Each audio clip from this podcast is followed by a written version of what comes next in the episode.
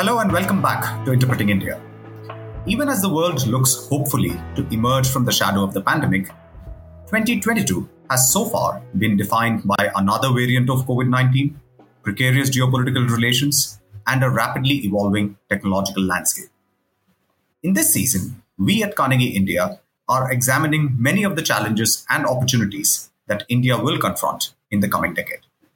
I'm your host, Srinath Raghavan, and this week we are discussing China and the Indo Pacific. Over the past few months, the Indo Pacific has seen a flurry of activity.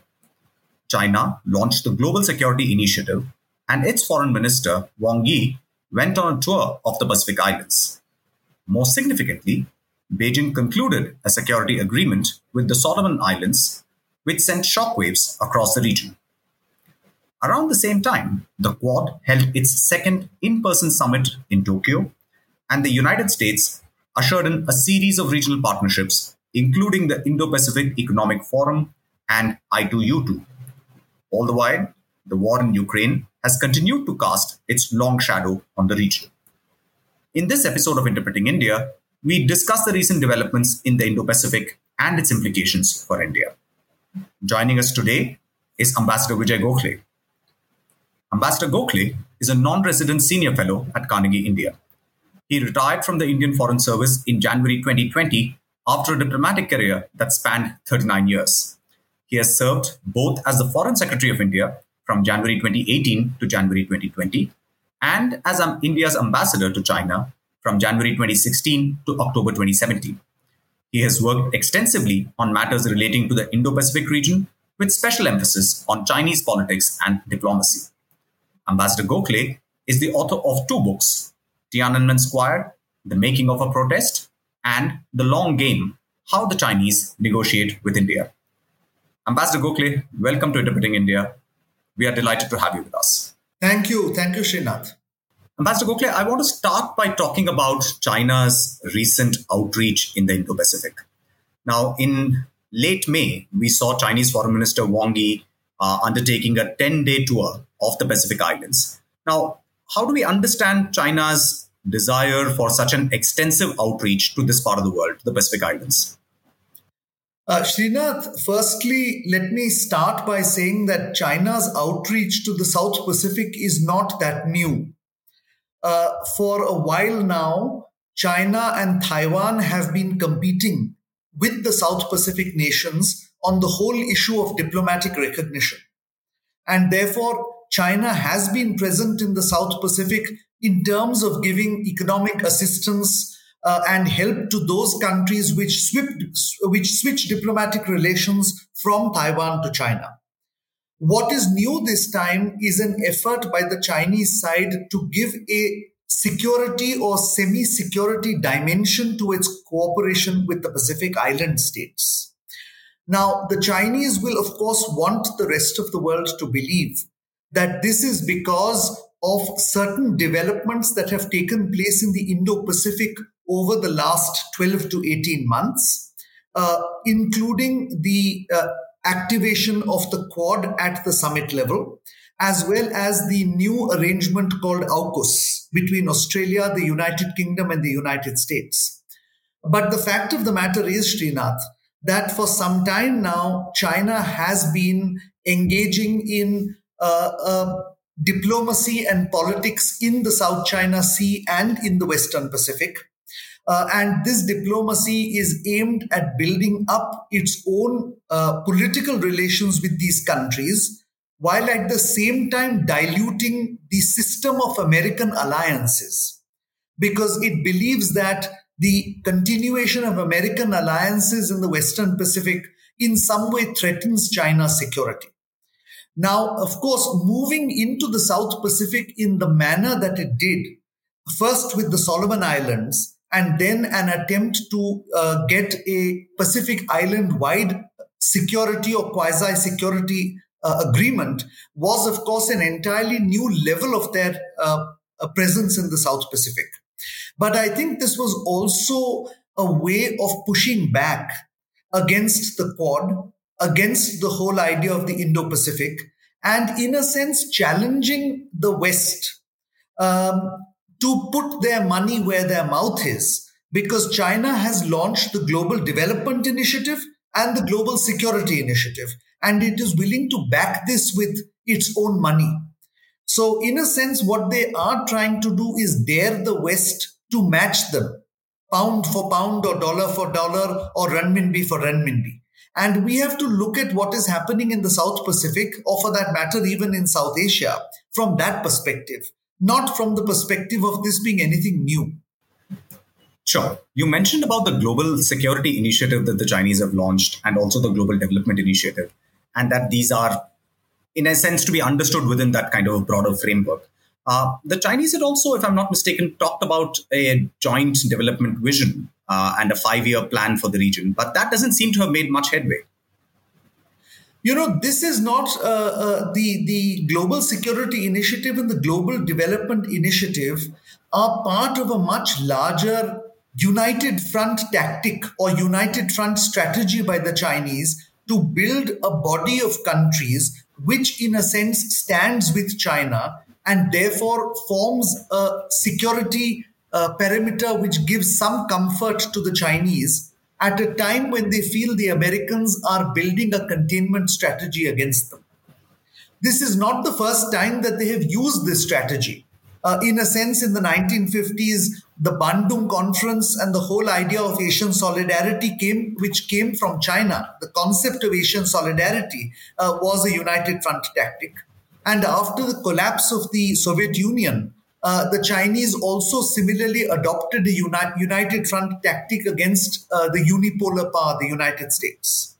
Uh, now, the current global security and development initiatives, in a sense, are the means by which China hopes that they can counter what they consider to be the hegemonic intentions of the United States in a post COVID uh, situation where uh, the two largest countries by far in terms of economy and military power are China and the United States.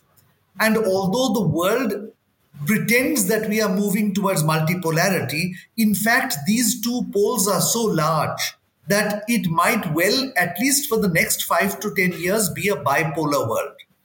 In this context, then, the GSI and the GDI are uh, uh, sort of Chinese strategies to build that larger united front uh, in order to ensure that if there is uh, a competition with the United States, there are a sizable number of countries that stand with China in multilateral institutions and even bilaterally. Sure. And uh, does this have any specific implication for India and South Asia? I know we are quite far away from the Pacific Islands, but the Indo Pacific is very much our own neighborhood. So, what does this mean really for us? I think these are ideas which have uh, a deep impact in South Asia.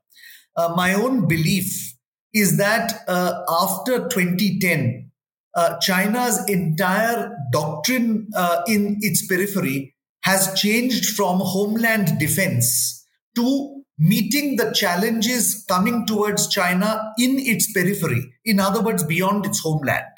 And therefore, all the peripheral and proximate regions and states and countries then become uh, a sort of uh, battleground, if it were to be, if that was the word I could use, uh, in the event that China has a problem with the United States. And South Asia is very much a region abutting China. It is a proximate or peripheral region. Uh, therefore, in that context, the Belt and Road Initiative and now the GSI and the GDI have a very serious implication because China is going to put its political, its military, its economic, and its uh, cultural capabilities to work, its capacities in all these areas to work in order to build stronger relations with these countries so that if there is a challenge to them in any manner, uh, they uh, have a sort of uh, a perimeter wall, a security wall, uh, in which they, uh, within which they feel relatively safe. Uh, now, what the specific details of the GDI and the GSI are have not been spelt out by the Chinese. It is like the community for the shared future of mankind, a fuzzy notion. And it is fuzzy simply because it is a tactic or a strategy to separate the West and the rest. uh, so long as they uh, tell the rest of the world that these initiatives are part of an effort to build a 20th century world in which all of us have a shared uh, future and therefore we should all work together and portrays the other side as a, a, small group of countries which are engaging in power politics of the 20th century, then China would have achieved its objectives. So I don't think uh, the GSI and the GDI at this stage at least bear a close looking with a with a microscope. You won't find much there. Sure. But presumably the countries that China is trying to woo will look for some substantive content behind these slogans. I mean, uh, for instance, you take the example of a country like Sri Lanka, which is undergoing so much turmoil. I mean, as and when they have a more stable government, surely that government will look to China for certain initiatives, etc., because part of its problem stems with its uh, economic relations with China itself. So, is China geared up to actually delivering on some of this? Yeah, that's a good question. I think China, in any case, uh, understands its strategic requirements, and wherever it has to fulfill those requirements, it has put money uh, as well as equipment, as well as technology into those countries, either as a grant or as a soft loan. Uh, that was the whole purpose of the Belt and Road Initiative. And the GDI and the GSI essentially are uh, a sort of spreading the BRI concept at a global level. Uh, so uh, I think that uh, strategy and tactic the Chinese have ad- adopted will continue. Uh, the question, however, is whether their current economic situation will allow them to maintain the same level of activity as they had in the 10 years between 2010 and 2020. Uh, now, if I were to go by the latest available uh, data and information and writings on the Chinese economy, my sense is that they are facing very considerable headwinds. Uh, the property market, the retail market, the run on the banks that we have seen lately because of the liquidity crisis in the banks uh, are all factors which uh, make it more difficult and not less difficult for the Chinese to spend money abroad. Of course, the silver lining is that their export growth uh, targets have been substantially met. Uh, and as we know, uh, exports have powered the, the Chinese overseas uh, direct investment as well as aid as well as grants. But in the current stressed economic situation, whether China can continue to put that sort of money abroad is uh, is questionable.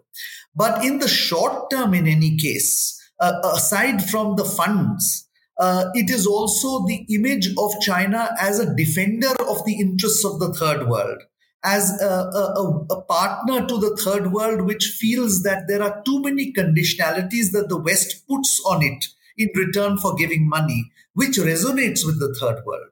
So, in the short term, we could see a situation where China signs off on agreements to make big pledges of money. Uh, that might take a little time to fructify, but in the meantime, uh, a lot of diplomatic goodwill and political goodwill is gained by the Chinese. So I think we should be uh, we should not simply go by the amount of money they put, but by the resonance that their message has in uh, African capitals, in Asian capitals, and in Latin American capitals. And I think that is the key that we need to follow in the next uh, 18 to 24 months. Sure. Um, now, China's activism in the recent months has also met with certain kinds of responses uh, from its potential adversaries. Uh, we saw that there was a second in person meeting of the Quad, uh, which was held in Tokyo. Uh, I was wondering what your assessment of that particular summit was. Uh, is the Quad moving away from a more looser kind of a political grouping to something which has a more a clearer focus in terms of what it wants to do vis-a-vis China? Yeah, that's an excellent question, Srinath. But before I answer that, I think we need to be clear that uh, while some countries um, uh, are concerned about uh, China's activism or a more assertive or even a more aggressive China. A large group of countries in what is called the global south uh, really don't get affected by China's behavior in quite the way that its neighbors or some of its larger competitors get affected. Uh, therefore, the narrative, we should not be carried away by the narrative that the recent aggressive or assertive Chinese policies have created a tidal wave of of discomfort or unhappiness across the world. That is simply not true. Many countries still believe that China offers a viable economic, financial, and technological option to the West. Uh, now, coming to Quad, of course, there is no doubt of the traction it has gained in the last 12 months. After all, in just the last one year, there have been four summit meetings, two of them in person. And the sort of subjects that are being discussed in Quad now, as we can see from the latest summit statement, range from infrastructure and trade to space, cybersecurity, and even uh, a regional economic arrangement. Uh, now, having said that, of course, I should add that many of these ideas are still in the exploratory stage or in the formative stage. Uh, we don't actually have an infrastructure plan that Quad has put up as a, a sort of counter to the Belt and Road Initiative. We don't have a, a, a structure to negotiate the terms and conditions of the IPEF, the way in which RCEP is now a functioning regional economic arrangement. Uh, so there is a way to go until these structures or uh, uh, systems evolve so that they can provide uh, the Asia Pacific and the Indo Pacific with alternatives to the Chinese uh, the, the models. But on the other hand, uh, we have to say that there has been a good start in some key areas. Uh, I would list health as one key area where uh, close to a billion doses of the COVID vaccine uh, has been delivered in the region. And the four countries have pledged to help out with further health related uh, uh, assistance in order to ensure, you know, overall well-being. Uh, the second, I would say, is in the maritime domain.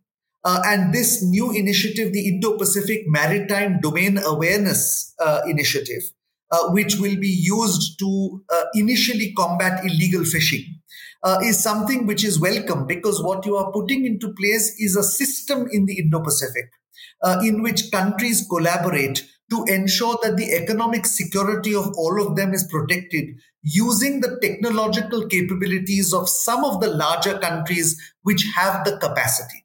And to that extent, this suggests a kind of cooperation between those who have the technology, uh, willing to share it with those who don't for the common uh, good and for the common security of the region. Uh, the third initiative, which I think is important, is in the space and cyber domains. These are new domains. And a vast number of countries in the Indo Pacific not only don't have the capacity, they don't even have the domain knowledge in this area. Uh, on the other hand, we are getting into a more and more digital world where even if we may not want to have it, financial transactions, commercial transactions, and the whole economic uh, business of trade is all being digitalized. Uh, and therefore, space and cyber become critical in ensuring the well being and economic security of, of all countries, whether they are small island states in the Pacific or large continental countries like ours. Now, in these situations where four countries with core capacity, the United States, Japan, India, and Australia, in these sectors can come together and collaborate in a way that helps the rest of the Indo Pacific community uh, I think signals the intent of these four countries to deliver public goods not only in terms of hard security, but in terms of these advanced and critical technologies. And I think that is a positive sign. So I would certainly say that these are three good initial uh, steps taken by Quad. But a lot needs to be done on other promises in the field of infrastructure, in the field of regional trading arrangements, uh, and in, in, in various other commitments that they have pledged to undertake at the summit in May. Ambassador Gokhale, you spoke about the Indo-Pacific Economic Forum. You know, this is an idea that President Biden unveiled pretty much on the eve of the Tokyo summit, and uh, India has signed up as well. Uh, now, the IPEF was perhaps a response to you know criticism of the United States' policy in the Asia Pacific on the economic domain because they withdrew from the Trans Pacific Partnership earlier. And then, you know, now China has kind of come forward and has become part of the RCEP as well. Uh, now, the IPEF, we are told, is not going to be a trading arrangement of any kind. Uh, I'm just wondering what its economic muscle uh, is going to be, and the, whether it is going to be able to do some of the things that you outlined, like infrastructure development assistance and so on. Well, frankly, Srinath, I don't think anybody yet uh, knows what the exact uh, scope and modalities of the IPEF will be. Uh, clearly, it can't replace RCEP because RCEP is already uh, pretty much uh, established in the region. And uh, China as a very dominant player, but also Japan and Australia, who, who are part of Quad, are not going to sabotage RCEP for the IPEF purposes. So exactly what the IPEF will do is, is not clear. Uh, however, I think one of the uh, key focus areas that they should be looking at is ensuring that competition in the Indo-Pacific is on the basis of certain international, internationally approved practices and policies. Uh, to the extent that uh, you can create what we all call as a level playing field. Uh, uh, uh, and if the IPEF can act as a facilitator for that purpose and even to some extent a watchdog to warn against the use of uh, practices which are not part of the level playing field, we will actually be helping the smaller, more vulnerable, economically less developed economies in the region to have a chance at competing in the global marketplace or at least in the Indo Pacific marketplace with the key advanced players. So uh, that is one uh, area where I think the IPEF can do a good job. Uh, the second, of course, is uh, how it can, whether it can coordinate uh, capacities that different countries have in a way in which it benefits another a third country. For instance, India doesn't necessarily have capital, but it has good human uh, resources. Uh, and it has certain good practices as well. Japan, on the other hand, has capital and technology, and so does the United States.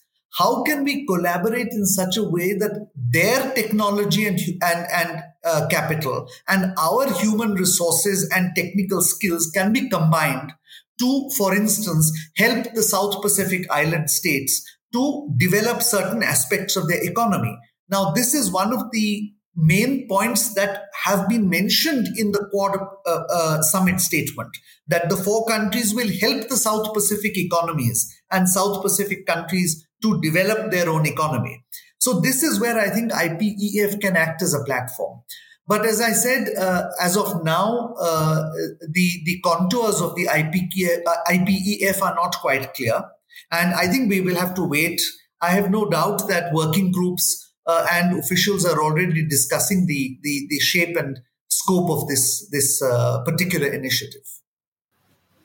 The United States has also, you know, taken a few other initiatives. You mentioned the AUKUS earlier. There is the new initiative in West Asia, which is called I2U2. Uh, I'm just trying to understand, you know, what does the United States want to do by creating these overlapping network of partnerships and so on? I mean, is it a web which is designed to contain Chinese influence, or is it going to become some kind of a cat's cradle? Well, I think one thing is clear to me, and that is the United States does not have the capability now to handle uh, issues entirely by itself. Uh, there are limitations on it for various reasons, including domestic and uh, uh external. Uh, and therefore, the United States has been making an effort to build more partnerships in the region. Now, uh, whatever may be the objective of the United States, the other participating countries need not necessarily be completely aligned with those objectives. Uh, for instance, even in the case of Quad, whereas the other three countries are treaty partners and allies of each other, India does not have a treaty with any of the three countries and is not an ally to any of them. Uh, that does not, however, mean that we do not share common interests. And wherever we do so, we partner with them in Quad. Wherever it is not possible to do so, as we have seen, the United States has created new structures, in particular AUKUS. Uh, in that context, from India's perspective, uh, and I can only sort of look at my own country's perspective, both the IT, I2U2 and the Quad are essentially efforts by India to increase its footprint in regions it considers vital to its security by uh, uh, establishing platforms that give it a wider reach and that bring partners who India can partner with. Uh, and therefore, uh, in a sense, uh, expand their influence in a much bigger way than if we were to go it alone. Uh, and that is the way I would look at it from the Indian perspective.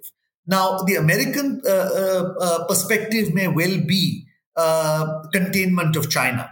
But from the Indian perspective, I do not see how the I2U2, for instance, has anything to do with China. Uh, if anything, it is driven by the current government's laser like focus on the Gulf.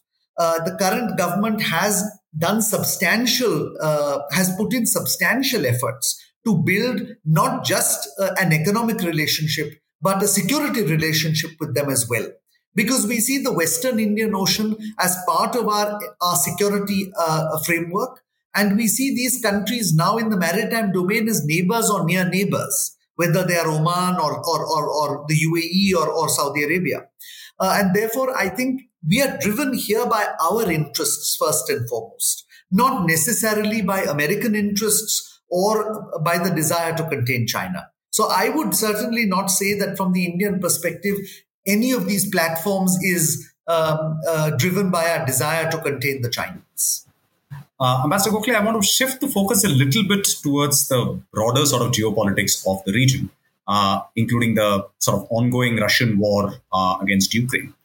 And, you know, ahead of the, before Russia invaded Ukraine, um, the Russians and the Chinese had given a very lengthy joint statement, which you had sort of put out a very detailed analysis of as well, uh, in which they said that, you know, theirs is a very strong and a stable partnership and that nothing would sort of upset uh, that particular equation. Uh, and it seems like that has held true at least through these months of the war that Russia has waged against Ukraine, as well as the sanctions and other kinds of constraints that have been imposed on Russia itself. So I'm just wondering, what do you see as the sort of state of play between China and Russia today? If the war in Ukraine continues, will there be a difference? And I'd also like to have your thoughts on what all of this means for India. So I think the singular uh, point of Chinese foreign policy, if there was one dominating strategic objective from 1949 until today, uh, it that has been to prevent the United States and Russia, either in the Soviet Union's form or in the form of the Russian Federation, from coming together on the same platform against potentially against the People's Republic of China. And therefore, uh, Chinese foreign policy has always played the two major powers, or at least countries that were the two major powers until maybe 10 years ago, off against each other in an effort to keep China uh, secure and uh, Chinese objectives uh, uh, uh achievable. in that context, when the Chinese side believes that the United States has now become the existential threat, it makes perfect sense for them to ensure that Russia does not uh, slip away from their moorings in any way. And therefore, from the year 2000, when President Putin uh, became the president of Russia, it has been the consistent effort of the Chinese to make that relationship stronger and more durable and more secure with each passing year. Now, having said that, uh, I think the February 4, 2020 statement was a bit of uh, an overreach. And if one is to read the tea leaves, then the uh, movement of Vice Foreign Minister Le Yucheng from the Foreign Office to the State Radio and Television Commission, uh, in a sense, indicates that at least one head has rolled uh, as a result of this development. Uh, Le Yucheng himself was responsible for the drafting and steering of this statement and for defending it subsequently after the 25th of February. Uh, so I certainly think that there was there, there there has been some angst in China over the extent to which that statement has put China in a more difficult position than it ought to have been in.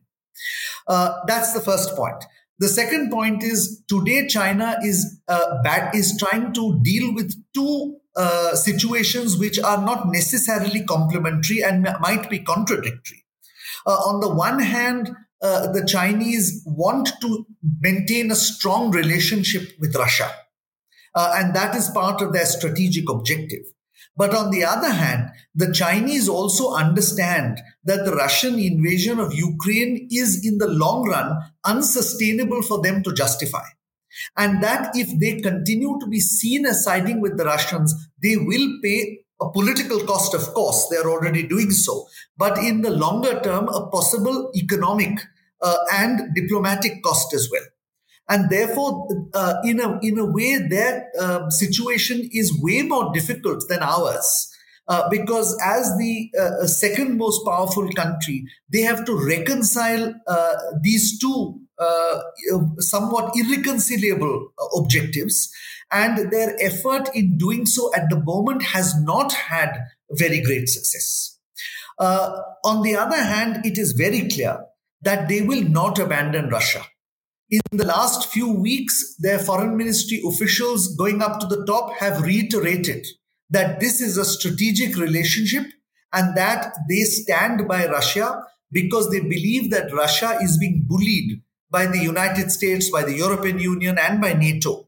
And they believe that uh, if the Russians are allowed to be bullied thus, then the next target will be China. Now, it, it has a huge implication, of course, for the Indo Pacific.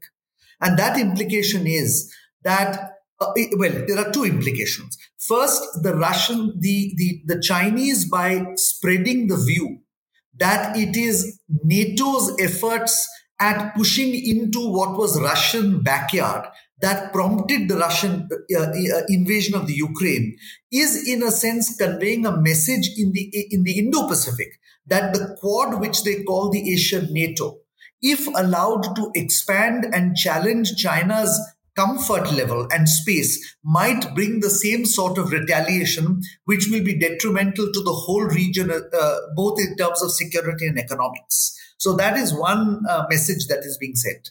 The other concern we ought, we ought to have is that the Chinese will expect a reciprocation from the Russians.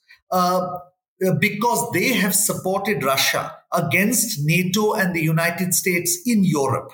And therefore, they will expect Russia to back them when they oppose the whole idea of the Indo Pacific as, as an outlook, as a strategy, as well as, of course, platforms like the Quad. And when Russia and China get together to raise doubts in the Indo Pacific, uh, then, of course, a larger number of countries might uh, start hedging uh, because they might, so the narrative might be far more palatable to them than if the Chinese were alone in this. So, in both ways, there will be significant implications for the Indo Pacific. And I think it behooves the, uh, the, the Quad countries, but also many other countries which share the values and, and ideals of Quad. Uh, for instance, North, South Korea, uh, uh, New Zealand, Singapore, Indonesia, and so on, to make it clear that there is no uh, similarity between the situation as currently prevailing in Eastern Europe and the situation as currently prevailing in the Indo Pacific. There is absolutely no similarity, and therefore there should not be uh, the, the, concerns in one area need not be extrapolated uh, in toto to another. Sure. Uh, Ambassador Gokhale, I have a final question, which is that India and China are going to be meeting at the Shanghai Cooperation Organization summit later this month. Uh, we know that India's position towards Russia on the Ukraine war is at least partly shaped by the dynamic between India and China. Uh, I don't want to get too much into the India-China bilateral relationship, uh, but I'm just wondering what kind of a opportunity do you think this SCO summit is likely to sort of present? Uh, the Chinese will clearly want India perhaps to engage more with them. They've already indicated in certain ways uh, I think particularly in the run up to next year's uh, you know uh, BRICS summit, etc., the Chinese will want India to sort of warm up more. Uh, but clearly, India's own hands are tied because of the situation along the border, which China has done nothing uh, to restore status quo ante. So I'm just wondering what could we reasonably expect out of this uh, particular meeting? Well, uh, Srinath, the Shanghai Cooperation Organization is a multilateral institution. Uh, to that extent, the issues there are not related to India and China, but to the region as a whole.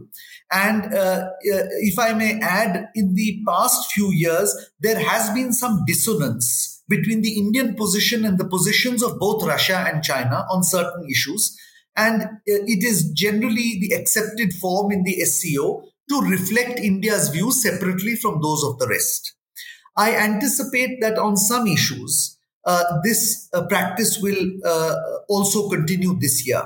Uh, for instance, we can expect that on the Ukraine, the position that might be expressed by Russia, China, and possibly a few, if not all, of the Central Asian countries is not a position that India would like to adopt. Uh, because our position is clear and much more nuanced. Uh, so, in those cases, we can expect language to be found which will reflect the difference. And I don't think too much should be made of it. Uh, as far as India Russia relations are concerned, I think uh, we have sort of found a balance after the Ukraine invasion. Uh, in our own national interest, we are engaging with them economically, uh, politically, and diplomatically. But at the same time, I think it has been conveyed quite clearly, uh, even if privately, that what is happening in the Ukraine is unsustainable and difficult for India to justify. So I would say that the really interesting developments would be those related to uh, any possible interaction that might take place between the heads uh, of state and government of India and China. Because this is the first time uh, that both will meet in person if both of them go to the summit. Uh, now, uh, my understanding uh, of the situation has always been that heads of state and government in such gatherings, despite whatever differences you may have bilaterally, uh, do engage because there are larger interests at, at stake here, including those where we have a similar approach uh, uh, in the United Nations, in the World Trade Organization, and in other institu- international institutions. I would be surprised, therefore, if there is no bilateral meeting between the two. Uh, now, the fact of the bilateral meeting itself would suggest that uh, the two countries are acting in a mature and responsible fashion. And I think that they have done so after June 2020 in a very mature and responsible fashion. I don't think it will mean that we have resolved the bilateral issues, uh, both the current ongo- uh, impasse as well as any uh, longer term issues that we have. But uh, I think, in a sense, it does help in bringing the temperature down. Uh, it offers scope for the discussion to continue in the coming year and next year, there is not one but two occasions where the Chinese leader has to travel to India, both for BRICS and for the G20. And it therefore buys space and time for a possible resolution of or, or, of issues or an amelioration of the situation such that we return to a more normal track of bilateral relations. Uh, having said that, Srinath, I think the government of India has made its position quite clear, which is that unless and until we find a viable solution uh, with regard to the immediate crisis on the line of actual control in Western Ladakh, the relationship will continue to be less than normalized. I don't want to use the word abnormal, but less than normalized. Uh, and I think that message has gone across quite clearly to the Chinese side. Uh, the Chinese always do assess how consistent a country can be in its position but I think by now they would have come to the conclusion that this position that the government of India has taken is not a, a negotiating position. It is, in some senses, a bottom line. Uh, and the Chinese are a pragmatic people. They understand bottom lines. They may not agree with bottom lines, but then they adjust strategy and tactics accordingly. So I think this will be, uh, if it happens, if, if a meeting happens, will be the meeting to watch in the SCO. Although, as I began by saying, this is a multilateral institution and therefore the focus should not be bilateral. Sure. On that uh, very sober note, Ambassador Gokhale, thank you so much for joining us today. It was really a delight to speak to you and get your views on such a range of issues. Thank you, Srinath.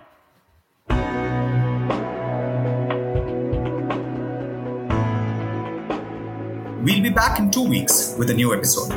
To make sure you don't miss it, be sure to subscribe on Apple Podcasts, Spotify, Stitcher, or wherever you get your podcasts. To learn more about our research and the team, you can visit us at carnegieindia.org. You can also find us on social media on Twitter, Facebook, and Instagram. Thank you for listening. See you next time.